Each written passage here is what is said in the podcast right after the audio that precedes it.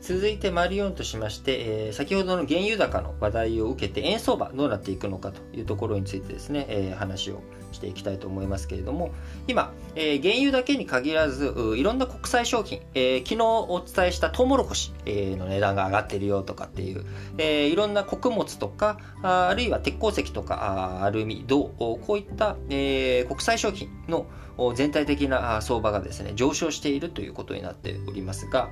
えー、こういったものが値段が上がっていくとですね、天然資源に乏しいえ非資源国である日本、えー、当然輸入していくものの値段が上がるってことですよね。量がね、変わらなくても値段が上がってれば、あ買わなきゃいけない購入量、購入の、えー、量は変わらなくても購入価格が上昇するということになれば、えー、当然日本の貿易収支、日本の貿易輸出の金額が変わらずに輸入の金額が増えるということになれば、え、貿易収支悪化するということになります。で貿易収支が悪化すると当然、え、日本としてはドルの支払いが増えると。ま、外貨の支払いが増えるということになりますんで、え、そうすると円を売ってドルを買わなきゃいけないってことになるので、円売り、円安につながるっていう、まあ、こういった動きになっています。また先ほどお伝えした通り原油とかいろんな価格これが上がっていくと企業のコストが上がっていく。で企業のコストが上がっていった時に、えー、それを価格に転嫁していくとインフレにつながる。でインフレにつながればあ当然その加熱していくインフレを止めなきゃいけないっていうことになってアメリカとしては金利アメリカの FRB としてはあ金利を上げていく、えー、こういった動きにつながると日本とアメリカの金利差あこれがね、大きくなっていったら、より円を持ってるよりドル持ってた方が金利がついてお得じゃんっていうことでドルの人気が高まって円が売られるっていうことで、円安、えー、こういった動きにつながるんじゃないかということで今あ見られております。で、えー、そもそももともとはですね、あのー、どちらかというと原油相場これが上がるという時には、えー、原油相場ドル建てなので、えー、どちらかというとドルが上昇する。ドルが高くなっていく。こういうふうになるとですね、あのー、要はドル円安が進むとこう原油相場。で、えー、この売られやすくなるっていう動きがあるんですね。えー、どういうことかというと、もうちょっと丁寧に説明をしますと、1バレル、バレルというのは原油取引の単位ですけれども、この1バレル、例えば100ドルだとします。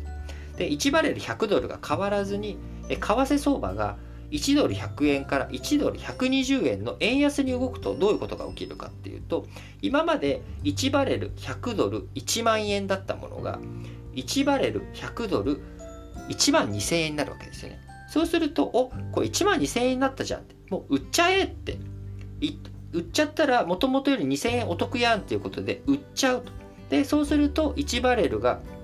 えー、売られる。1バレルが売られるともうドル持ってる必要がないんで円に換金します。円に換金するっていうことはドルを売って円を買うっていうことになるので、えー、ドル安方向に進んでいくっていう、まあ、こういった、えー、流れ、えー、相関関係としてはですね、えー、今あの因果が必ず起きるわけじゃないんですけれども、えー、逆相関。要はあ原油相場が上昇するとドルが売られやすくなる、えー、ドルが上昇すると原油が売られやすくなる。みたいなこういったあ逆相関の関係にあったわけなんですけれども、えー、今回はですね、えー、どちらかというと相場というよりかは実際の需要関係で、えー、こう原油の金額が高くなって実際必要だから原油買いたいんだっていうなんか相場でお得になるから取引したいっていうわけじゃなくて、原油が必要だから、で必要だから値段が上がってるっていう動きになってるので、そうすると純粋に、えー、輸入を輸入の金額、輸入価格が高くなるっていうことにとどまってしまうので、えー、ドル高の方向に進んでいくっていうこと、まあ、こういったことが強く見られているということになります。えー、今後ですね、アメリカ9月までは失業給付の上乗せありますけれども、え、こちらがなくなっていき、その後9月はアメリカにとっては学校の再開ということにもなっていきます。え、そうしていくといろいろそのね、アルバイトをもう一回学生とかがアルバイト市場に戻ってきたりとか、あこういった動きにもなっていくのかなちょっとよく分かってないですけれども、あのー、そうなってくると、えー、いろいろとまた景気が加熱していくっていう動き